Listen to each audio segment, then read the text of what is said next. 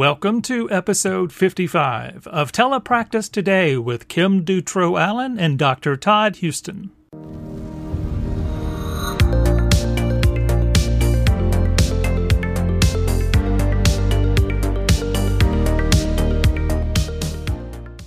Okay, welcome back to another episode.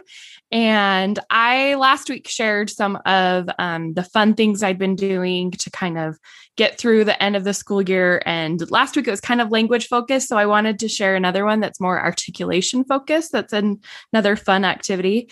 So one of the things that I found from Stacy Crouse was she had this list of um, called I think it's Speech Libs Articulation Companion was the resource.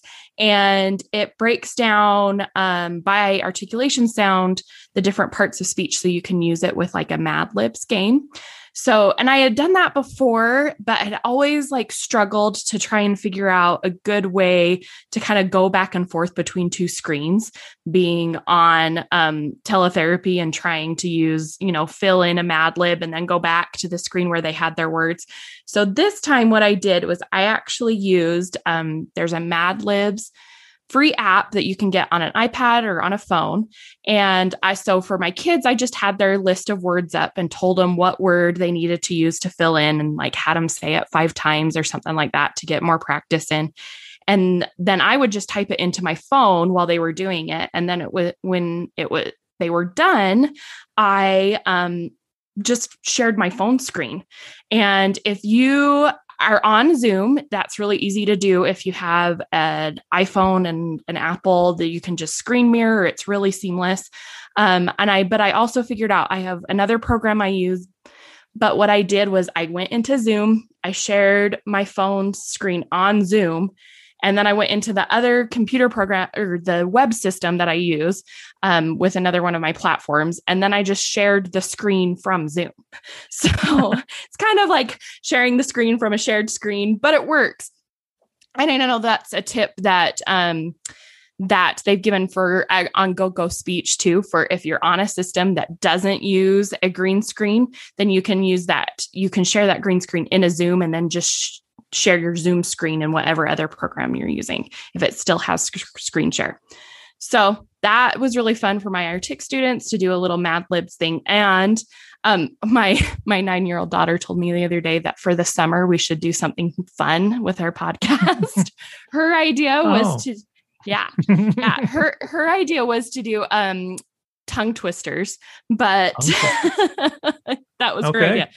But um, so to maybe make her happy and do something fun, I thought I would read one of the Mad Libs that one of my students came up with. So she was working on the CH sound. And the title of this one is Family Rock Band. Um, this says, I don't come from your average cheerful family. It's because we're part of the Mitchell Family Rock Band and we lead a very immature life. For example, by not shaving his children every morning, my dad saves enough time to practice the chipped drums. My brother doesn't participate in extracurricular checkers at school because he plays the electric nachos. My chilly sister doesn't have time to date cheeseburgers because she sings lead vocals and practices for four or five hours every challenge. When I'm not writing our chewy songs, I'm tickling the charts on the keyboard, so I don't have any free time either. Finally, mom is our rich manager. She books our band to play at weddings, choppy 16s, and pitcher mitzvahs. Maybe someday, if we practice unnaturally enough, we'll get to make a music video for HTV that plays sold out and play sold out show, shows at Ma- uh, Madison Square Keychain. That's great. Yeah, yeah. So there's a tip if you want to use Mad Libs in your sessions, go and get um Stacy's list because it has all of the parts of speech broken up for you by speech sound and that makes it so much easier and a fun way to do it. And which Stacy? Stacy. Stacy Crouse. Friend of the show, I should say. friend, our friend of the show, yes, Stacy, who I still don't know when she sleeps with all the stuff she's producing right. and everything that she's doing. It's it's amazing, uh, but all great material. So yep. go get it. Um, on the show today, we have actually a, a colleague of, of, of mine and someone I've known for a number of years, uh, Barbara Hecht. And Barbara is with the Clarke Schools for Hearing and Speech, uh, and she directs the Boston campus, I think, uh, is where she is located. But they did a recent uh, national scan on state early intervention telepractice pro- policies. And so it's going to be great having her on and hearing more about what they found in terms of early intervention telepractice and what some of the states were doing, how they regulated it, if there are any regulations at all, and seeing how it's all going at the moment. Yeah, it's so different from state to state. And so she's going to give us a lot of that information. Yeah. Here's to Barbara.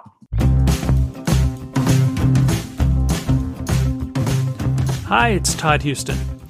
I just wanted to reach out to you, our really talented, wonderful listeners that we have, and just ask you if you want to join us. Yes. Would you like to be a content creator for the 3C Digital Media Network? We need you. We need content creators to come and join us. So if you have a blog, a webinar, a course, or maybe even a podcast that you'd like to do, we would love to speak with you. So please, if you have some ideas, email me at Todd, T O D D, at 3C Digital Media Network.com and I'll reach out and we can have a conversation. And so hopefully we could have you develop whatever you'd like to develop and work with us. Again, Todd at 3cdigitalmedianetwork.com, and I will be in touch. Now, back to the interview. So, Barbara, welcome to the podcast. Uh, can you give us a little bit more information about your background and how you arrived at Clarke? Yes, I'm happy to. Um, I actually grew up in the Boston area, and then um, my husband and I made our way to California for grad school and uh, beyond. And uh, I, my doctorate is actually in linguistics and uh, with a specialty in child language development and child language disorders. Um, and I spent the early part of my career as a professor of special education. Through my graduate students, I actually learned about deaf education and uh, found my way to um, a center in Los Angeles called John Tracy Clinic, um, which specializes in working with families of very young deaf and hard of hearing children. Um, John Tracy Clinic had a long history, actually, of providing distance learning to parents. It was mm-hmm. called a correspondence course in the 1940s mm-hmm. and 50s, um, where parents wrote letters back and forth to, to specialists. Uh, but that gradually became a distance learning program for parents. And um, in my my time there, we also uh, started one of the first distance learning programs training teachers of the deaf. And uh, so I was working both at the very young end mm-hmm. and, the, and, the, adult end in distance learning. Um, I, a great opportunity arose for me to return, uh, my husband and I, to return to our roots in, in New England. And um, for the past 10 years, I've been uh, the director of Clarke's Boston area campus. And uh, when I arrived at Clarke, um, Clarke is now about 153 years old um, and uh, quite quite a venerable institution uh, that was embarking on something quite uh, seen by many as quite radical, and that mm-hmm. was to um, to look at the possibility of providing telepractice for birth to three uh, for our birth to three families. And so when I arrived with a little bit of um, remote learning in my in my DNA, mm-hmm. um, I um, w- took on the role of one of the leaders of that uh, that project. And so we um, just a little bit about Clarke. First, Clarke um, provides early intervention services preschool and early childhood services and mainstream support services to students who are deaf and hard of hearing who are in their um, neighborhood schools. and um, we do that in, in uh, four states across five campuses. Uh, but the opportunity to kind of dip our toe into the water telepractice came up um, in Massachusetts, in our two Massachusetts campuses, in partnership um, with an organization in Connecticut. And uh, so we actually um, did quite a bit of homework. We had a foundation that was was willing to dip the toe in, in the water with us, mm-hmm. and um, and so we uh, we offered our first telepractice session officially in I think January of 2013. So uh, that was that was kind of how it all started, mm-hmm. and um, I would say, and I, am sure this must be true of many many practitioners. Um, we were a little skeptical about telepractice. We weren't sure if we would be able to establish uh, relationships with with parents through the screen. Um, we weren't sure if we could really deliver uh, the same quality of, of, services to families. And many of our um, many of our staff were extremely skeptical uh, when mm-hmm. we first started. Well, Kim and I got started uh, together at Utah State University. She was uh, one of my graduate students there, and we started uh, in a basically it was a feasibility study to look at early intervention services for kids with hearing loss and we had these you know really large Tandberg units that were point to point that we put in the homes that were huge things and uh, with a monitor and all of that and and with that in what you're talking about because we were skeptical we were doing a research study we didn't know if it was going to work we didn't know if we could build the same level of rapport we didn't know if we'd see progress with the kids i mean we it was sort of let's try it and see what happens kind of attitude. Uh, and and fortunately, we, you know, the rest is history. But we we definitely saw the the benefit there, and not only from the, you know, professional side of things, but the parents just love having that service available to them. Right. Well, we we really found the same thing. Um, the interesting thing to us actually was that the um, the more I'll, I'll, just say the more experienced among us um, mm-hmm. were the most worried about using the technology and we thought that mm-hmm. that our younger staff who you know had been skyping and, and communicating that way for quite a long time we thought they mm-hmm. would be the early adopters and in fact it worked the other way um, mm-hmm. and I, I, I bet you found that too yeah yeah yeah you have to have a certain level of confidence, I think, in your um, in your abilities as a practitioner to um, to do the kind of coaching that's really required in in uh, in this modality. So when we we started that project, and then that evolved into a school that was set up an early intervention program in school, Sound Beginnings, which is at Utah State University. And we had hired uh, an SLP who Kim and I both know very well, and um, and I had that same thought. Here's this younger, vibrant SLP who's going to jump onto this technology and just run with it, you know? Mm-hmm. Not the case at that time. Right. Uh, she struggled with it and just said, I, am not going to do this anymore. It's, you know, it's not for me, you know. Um, so at the time it was it wasn't a good fit now she works for a telepractice company and doing doing it full time um, never say never that's right that's right you train um, well yeah. uh, so you just never see i mean but at the time I, I had the same thought. I thought you know this young person and i was just looking at the technology aspect of it. Right. They love technology you know they're going to jump right into this but i think you're right. You hit on something that maybe she i don't know. I didn't really uh, dissect exactly what was going on. I, I, know we just had to get someone else at the time but you know it could have been just not feeling comfortable with those services and with the parent coaching especially right so when we when we started this project there were there were two things actually, and and uh, some of the work that you had done, um, Todd at, at, Utah State was really helpful to us.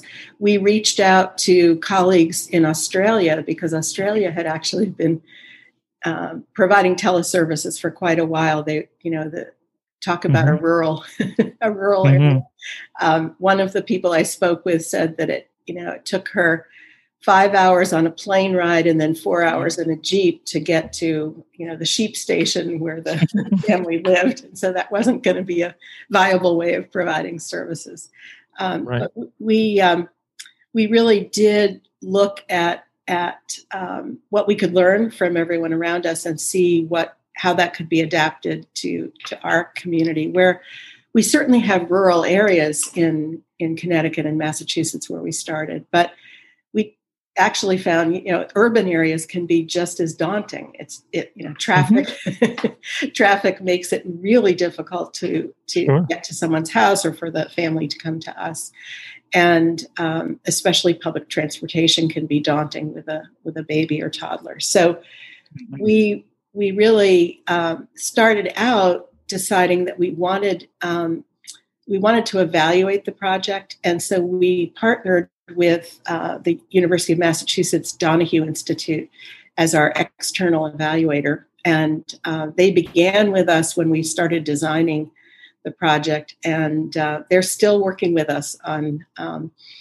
on evaluations of various aspects of our of our telepractice program. We call our telepractice T visits, um, mm-hmm. and uh, that it's an acronym visits is uh, virtual intervention services for infants and toddlers um, and uh, but we really had this vision that home visits and center-based visits would be supplemented by t visits and so from the beginning we were hoping to get the kind of data that would push public policy um, people in our area to accept telepractice as a, a viable way of delivering services.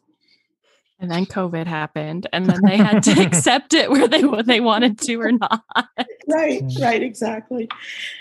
What? Yeah. So, so uh, we were very fortunate, and I think most of the people in in the deaf and hard of hearing field who have been providing telepractice have been doing it primarily with uh, private funding, with grant funding and foundation funding um, because it, the um, the landscape uh, was a little uncertain for how, how to get public funding.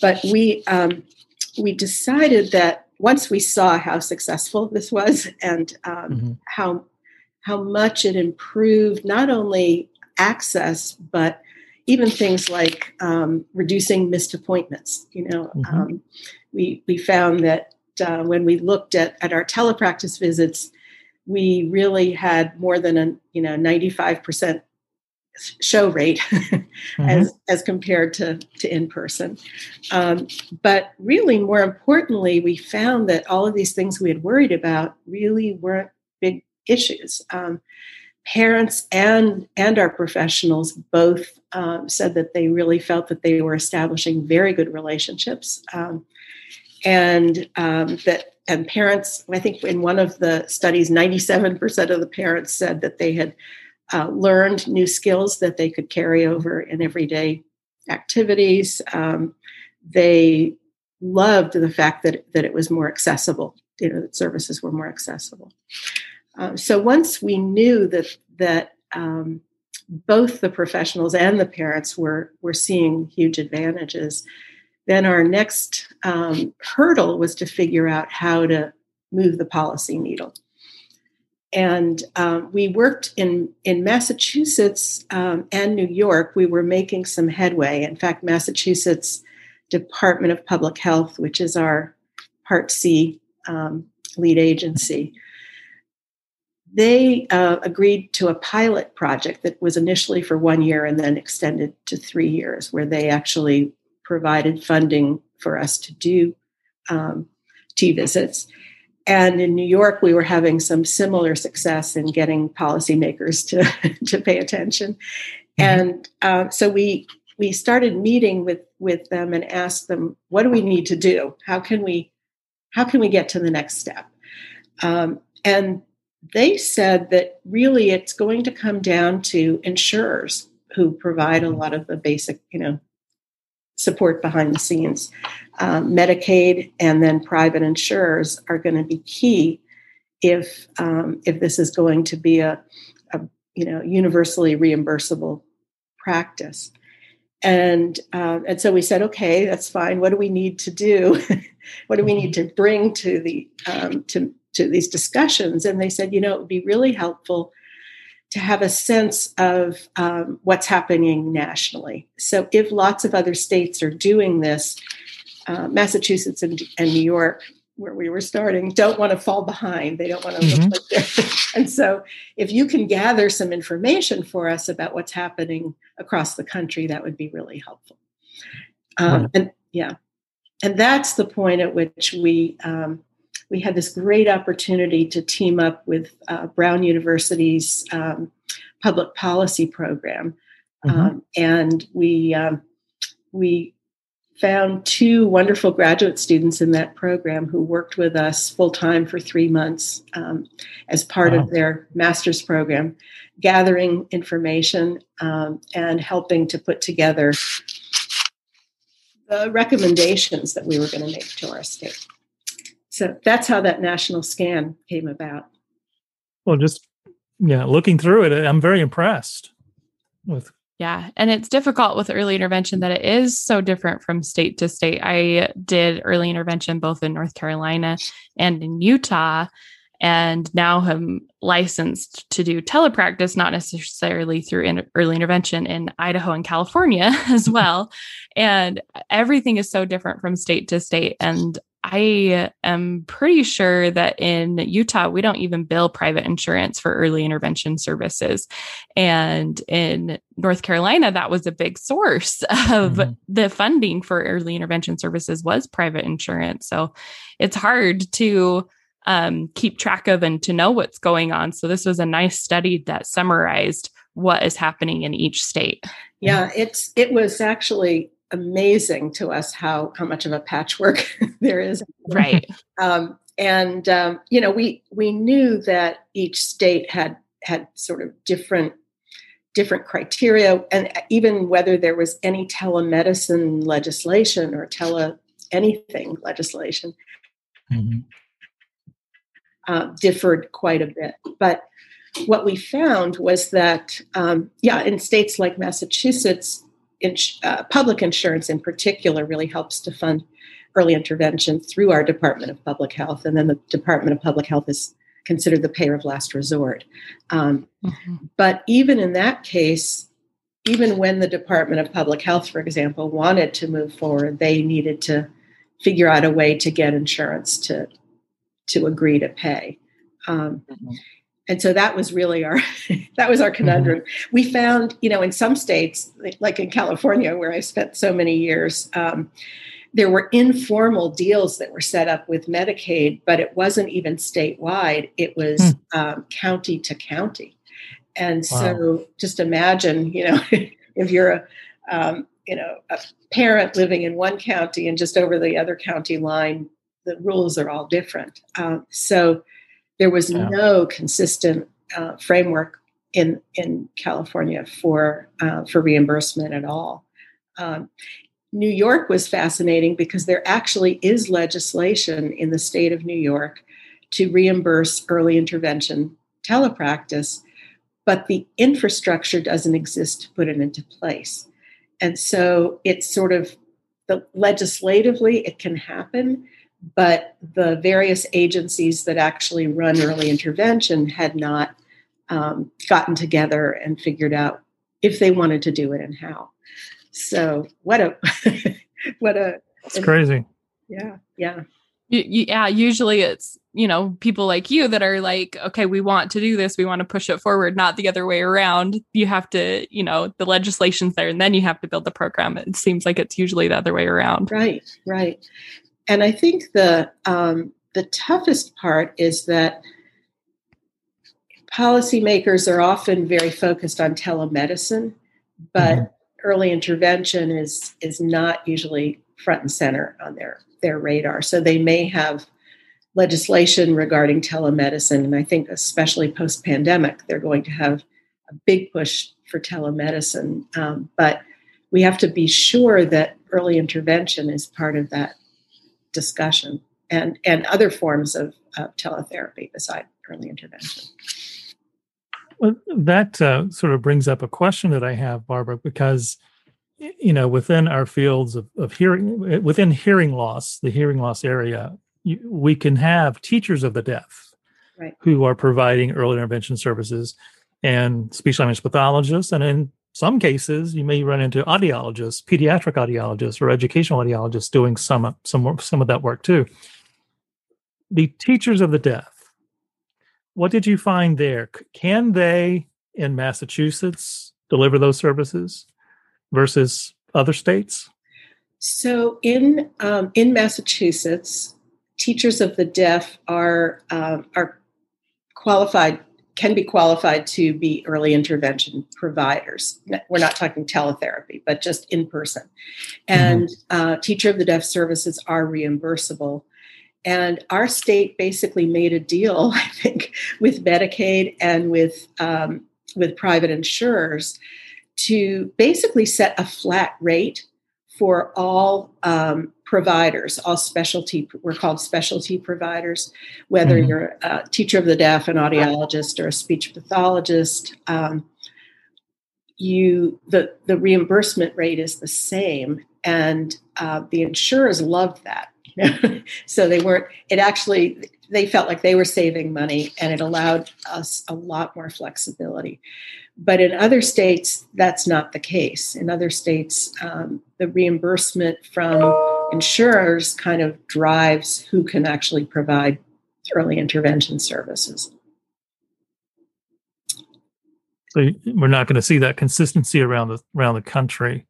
Right, uh, right. And I think, you know, it'll be interesting to see how, how that emerges as we go forward because, uh, for example, in the field of vision loss, uh, the people that are providing early intervention services are almost always uh, teachers, not mm-hmm. Um, mm-hmm. allied health professionals. And right. so um, they're going to have to sort of mm-hmm. um, come up with a broader way of looking at who can who can deliver services. But right now, it's again, it's really a patchwork across the states. And I know that there's um, quite a few early intervention programs that are also going to like a one service delivery, one um, service person delivery model too, where they have a, you know it might be that the slp consults and then there's only one person that is their point of contact with the team. I know that there's some t- states that are doing that model also. And so that's another issue where we have to have that you know kind of think about do we have that same level of reimbursement whether it is the teacher or the slp that is doing the telepractice right, specifically? Right and even even the way that works you know in person from state to state is so different. Um, in in our state, in Massachusetts, and I, I'm fairly certain in most of California, actually, uh, teachers are considered that they can be the, a primary service deliverer. In, our state, in Massachusetts, uh, we actually ha- are subcontractors with um, the generic early intervention agencies. So the whole network of them, and then we subcontract as specialists. Um, and the nice thing is that families can actually get services from more than one specialty provider. They don't have to choose. And in the field of hearing loss, that's a big deal because um, parents are often not sure if they want to go the listening and spoken language route or um, the ASL route or some combination. Um, and so the nice thing in Massachusetts is that families don't have to choose. They can they can start working um, with more than one specialty provider and then make a decision as the child is turning three what direction they want to go in. Uh, I've always, yeah. yeah. I've always heard that um, it's great to have 50 states and U.S. all these you know U.S. territories, but we also have 50 different ways of doing things. Yeah, exactly. And and that's that's the challenge we have in, in our great country is every state's different and And as you're finding, even within the state, from county to county, it can be a different service model. And Right. I can only imagine the frustration that among the professionals and the parents trying to figure out how to navigate all that. Yeah, yeah. Um, you know, it was interesting as um, as we were doing this scan.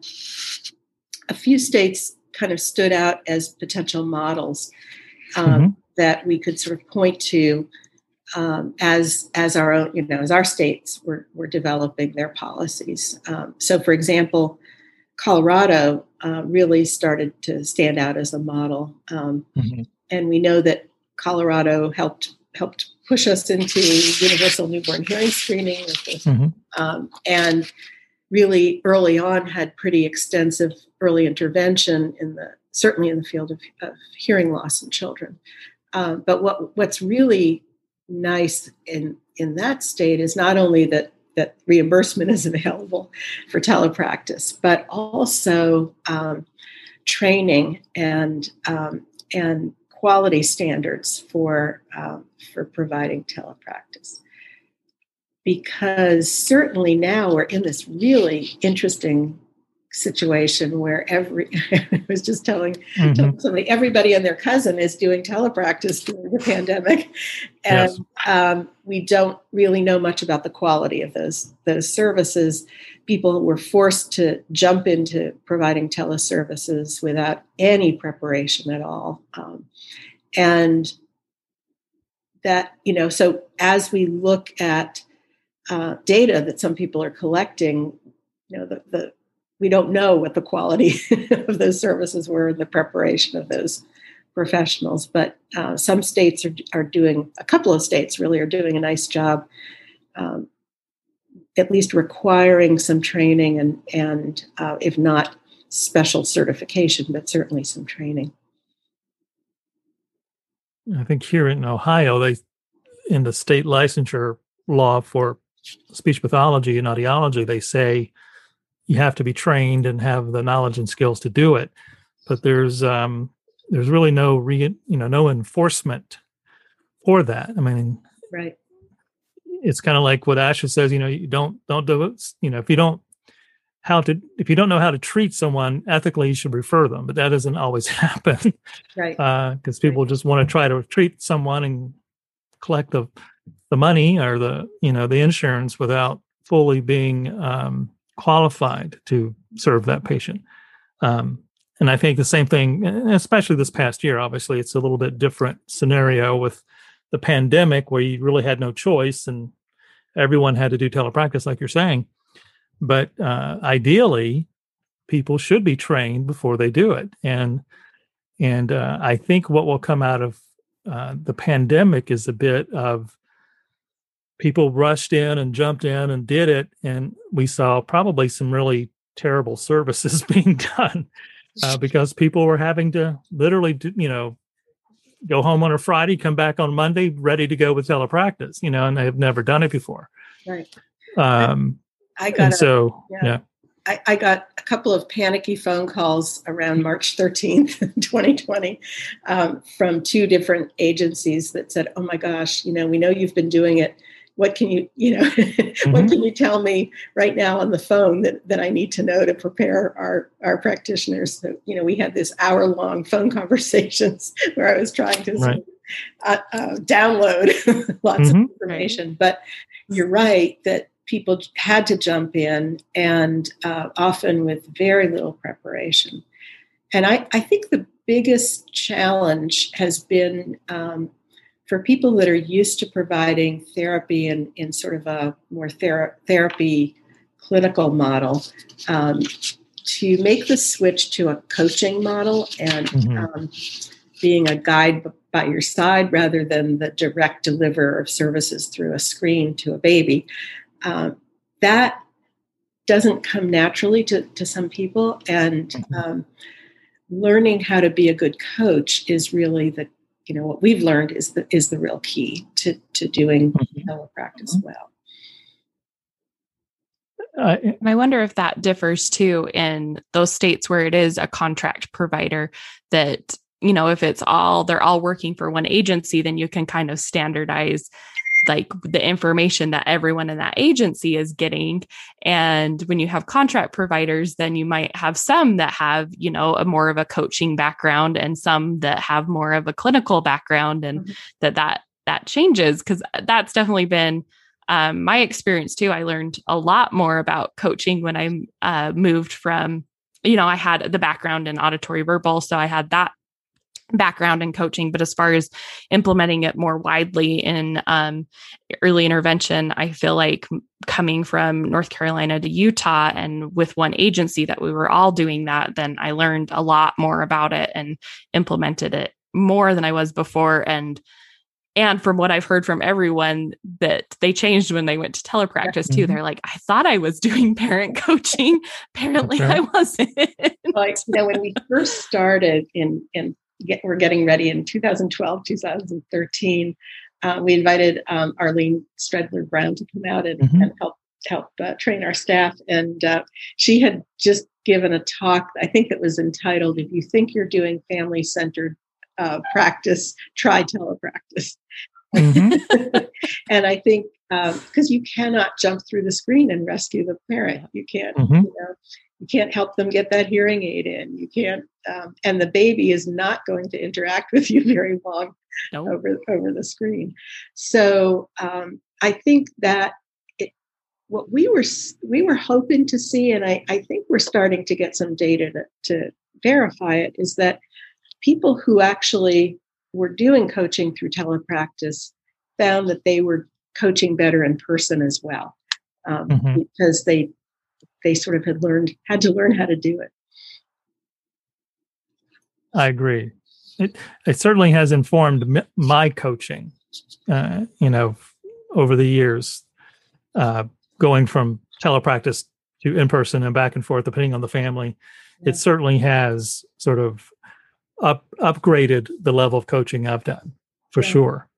We also saw, and I, I think this is the exciting part, we saw definitely during the pandemic, but as we were collecting data as well earlier, we saw that some children were making much better progress when they were getting when the family was getting teletherapy than when they mm-hmm. were just getting in-person services mm-hmm. um, and we you know i would attribute that primarily to the fact that you know we we are really empowering parents in, in telepractice to be the, the main you know mm-hmm. the main people interacting with their children and there's so much research showing how important it is but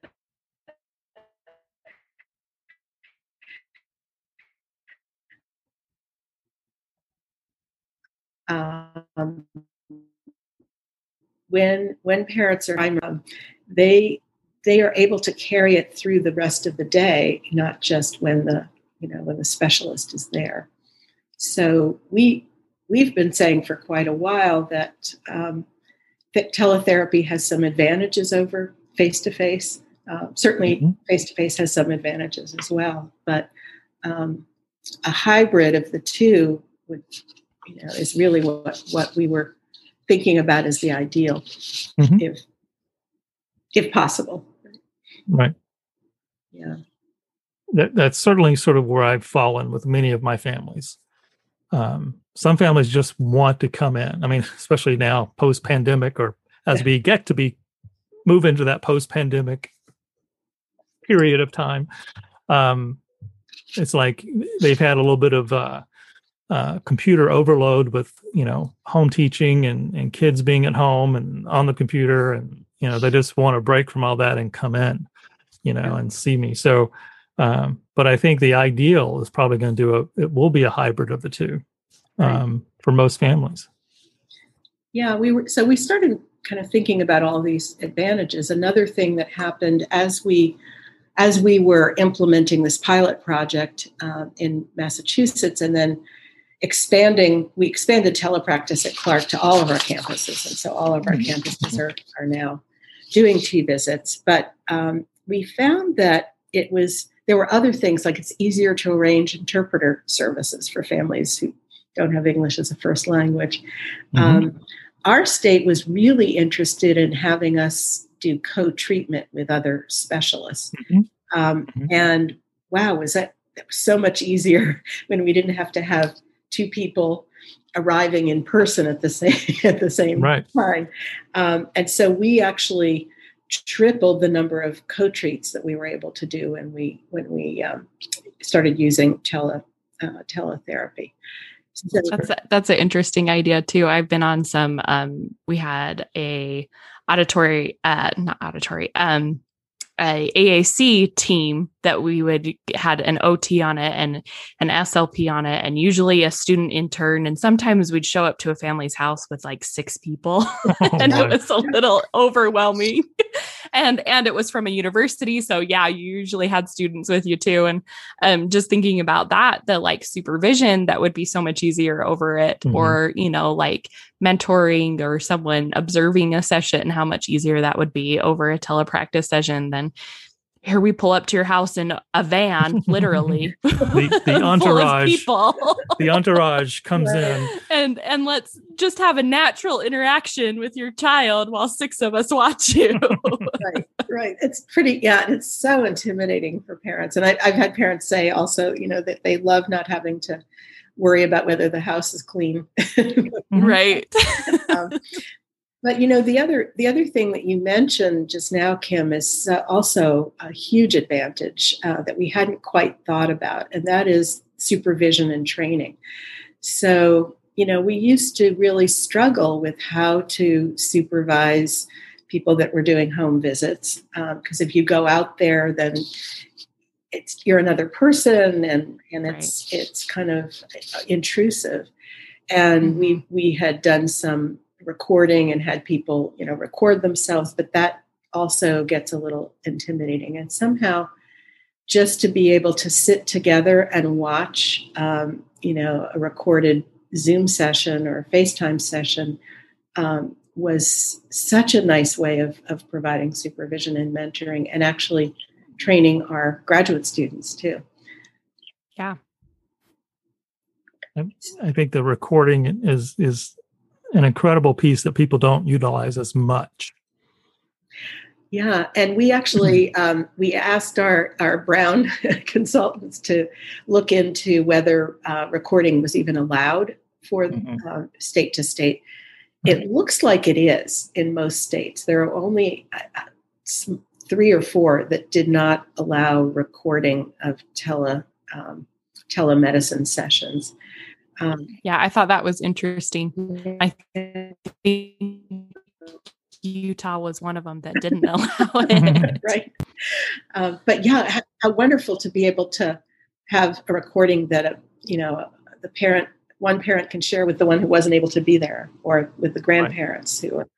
Um, so the recording, we struggled a little bit with um, how to make sure that we're, you know, we want to make sure the recordings are, are kept securely and that, uh, parents weren't going to post them on YouTube, you know. um, right. Uh, but once we figured out some of those security measures, um, making recordings available to parents has been a huge, huge plus. It's, it's a great video record of the child's progress too. It's just uh, it's just a win-win for everyone. I mean, able to have that. Yeah, you can do language samples from the mm-hmm. recordings. Mm-hmm. Right. So, Barbara, what what's the next uh, what's the next step with you've you've compiled a lot of information here on on a national scale, and I know you you are working to show the policymakers and the decision decision makers in Massachusetts and and probably all the campuses where you guys are, are located uh, how to you know how to better eh, or improve uh, telepractice service delivery, especially at the early intervention level. But what do you want to get out of this study going forward? Well, I think um, our I think our next step is to kind of hit the reset button. you know, we were just at the point of of having um, having we actually had set up meetings with our DPH Department of Public Health partners and a couple of key people from uh, from the, the insurers, the public insurers. Um, and I think that really is our next step uh, to mm-hmm. now come back to them and say, okay, um, here's mm-hmm. here's some here's some information. Uh, this is here's some states that are really doing this well.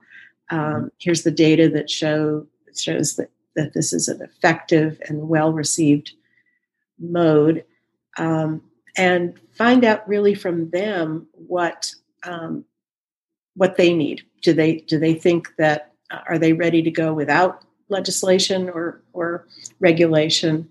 Um, and I think my my sense is that you know one of the silver linings of the pandemic is that um, this is now just sort of more acceptable. Um, mm-hmm. But how how we move forward, I think, is going to take um, an effort in every one of our states. Again, because there is this patchwork and there is no federal um, legislation or, or, federal guideline. Um, so our next step really is is to um, reschedule those those appointments that we had. We actually had one scheduled for March 27th or 28th, 2020, and uh, just mm-hmm. reschedule some of those meetings. The the uh, challenge for us is is uh, the some of the key people have now changed. They're different people than, than the ones we worked right. with. We've had some retirements and um, some new relationships to build. But I think that really is our, our next step. And then at, at Clarke, we're going to be looking state by state at who the key players are and um, who we really need to meet with. Um, and my sense also is that um, we're going to need to, to speak to our legislators directly, not not just to the insurers. Um, and one of the best ways to do that is sometimes to bring a parent along along mm-hmm. to the mm-hmm. meeting with you. You know, we we are seen as sometimes having um, a particular perspective, but when mm-hmm. when legislators hear from directly from their constituents um, about the impact of these services, I think it can be really um, really an important way to get the message across. So we're really in the in the stages of of kind of taking a couple of steps back and then looking at um, who who we need to get get face to face with, maybe starting with Zoom, but um, who we really need to contact and um, start again start up those conversations. And I think the this um, this national scan is helpful, although I think our goal really is to emphasize the um, the states that are doing it particularly well and what we've learned from them. Right. See what can be replicated. State, yeah, and every state wants to be, you know, best practice, right, mm-hmm, or mm-hmm. pointed to as a um, as a model. So, um, but I think the other question I and I don't know what what you're sensing, but I think we need to do a better job of teaming up with the telemedicine folks mm-hmm. um, because I think they're going to be pushing ahead with full steam. Um, mm-hmm. Right. Yeah, I feel like we need to make our voices heard with them when they say when they push that kind of a legislature forward that we're not saying we're making them not forget about us too. Mm-hmm. Yeah, I know. In in our state, right before the pandemic, just as we were gathering the data, there it turned out that there were three pieces of legislation before our state legislature re, re, relating mostly to telemedicine. Mm-hmm.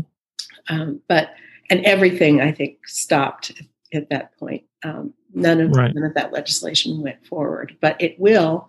And um, the more we can sort of be tag along and mm-hmm. get the benefit of of um, of the telemedicine um, allies, the better. Right. Well, I think one thing to to to think about, Barbara, and I, and I don't know the answer to this, but um, you know, right now at the federal level in Congress, there's you know some big bills, hopefully working their way through Congress uh, that will be passed that will hopefully leave a lot of the the the new allowances for telemedicine and telepractice in place even after COVID. Mm-hmm. Um, and I know ASHA has been a part of that and AAA and and uh, but I don't know, I don't recall. There may be some organization there, but I don't recall any organization focusing on teachers, teachers of the deaf, who may be among them. It's all, from what I recall, it was all allied health and and medicine and nursing and because you know for a lot of this, like you're saying, a lot of this, uh, the the big push for telemedicine has come from the physicians because they want to practice across state lines. Right. Right. And and that's been uh, sort of something that they've been focused on for for years. And the American Telemedicine Association has been really pushing all that. And then COVID hits, and now everyone has jumped on. And and luckily there is there seems to be much more of a um, re- uh, receptivity uh, to it at the federal level. Mm-hmm. But let's you know I'm hoping that the teachers that may be providing early intervention don't get lost in all that.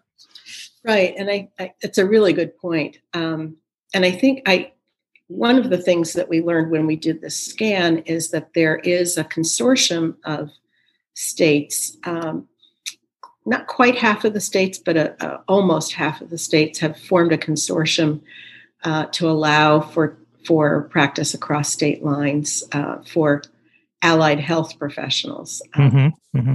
But um, you're right that there's there's um, there isn't kind of the same, I guess, lobbying organization um, for teachers. The the one organization I'm thinking that could be very helpful is um, the Council on Education of the Deaf, um, right.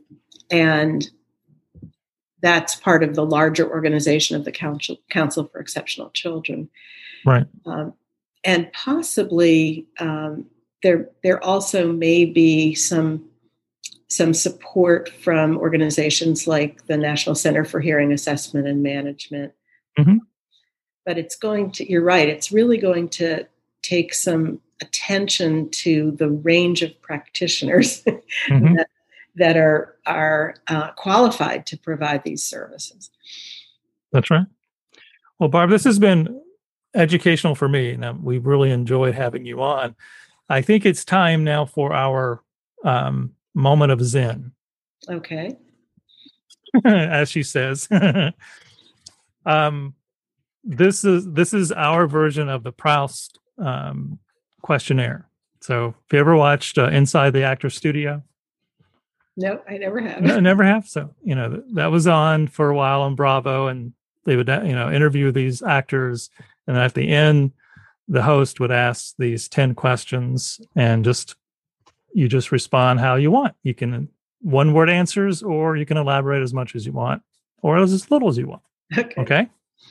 So uh, we'll jump in. So, what's the most used app on your phone? Oh, my uh, photos. Photos. Good, good. Um, what's the last TV series you streamed? uh, see, I just streamed. Um, it's a it's a French TV series called uh, "Call My Agent." Huh. it's about cool. it's about a um, a talent agency in Paris. Okay, cool. Uh, what's your favorite book or a favorite book? Uh, favorite book right now. I'm just you know, just have a new favorite starting yesterday called Good. The Boy, the Mole, the Horse, and the Fox. Have you heard of yes. it? Yes. Yeah. Mm-hmm. Mm-hmm. Um, mm-hmm. Just really um, highly recommend it. it. Beautiful drawings and, and wonderful, wonderful um, ideas about life. Awesome. Um, what's your favorite genre of music? Uh, folk. I, I pictured you more of a, a metalhead, but uh, oh, just kidding. Oh, that's good. Yep. Um, what's your favorite food? Oh, it changes from, from moment to moment, but um, favorite food. One one of my favorite, I'd say pasta. awesome. Um, what's your what's the most exotic place you've been, or the farthest place you've been? Hmm. Um, most farthest. Um, actually, Israel uh, would be the farthest. Um, we're about to uh, take a four day trip to St. Croix. Mm-hmm. Um, and so I'll let you know how that goes. that sounds great. Um, what's the scariest thing you've ever done? And and scary can be defined in any way you want to define it. Well, I would say scariest and also most rewarding is having children. No one else has said that. yeah, we've had that a couple times. the scariest thing is oh, definitely having kids is the scariest thing. And So, yep. Um, what's uh, what's your pet peeve or a pet peeve? Um, I guess I my pet peeve is um, narrow thinking or um, people who are not willing to to think outside the box. Mm-hmm. Very good. I, I, I share that. Um, if you didn't choose your current profession, what profession would you like to try? You know, it's interesting. It's changed through the years, but mm-hmm. um, I would say I would say pediatrician. Very nice. That's great. And this is the only uh, one of the only questions I think that was in the original Proust. Um, okay. This last one. If heaven exists, what would you like to hear God say when you arrive at the pearly gates? Uh, welcome. glad glad to have you in. uh, Great. That's awesome. Well, Barbara, it's been great chatting and, and learning more about the scan and and some of these issues related to early intervention and telepractice and to hear more about what you guys are doing at Clarke. So please come back and, and give us an update in, in another six months or so. And we'd love to check in and, and see how things are going.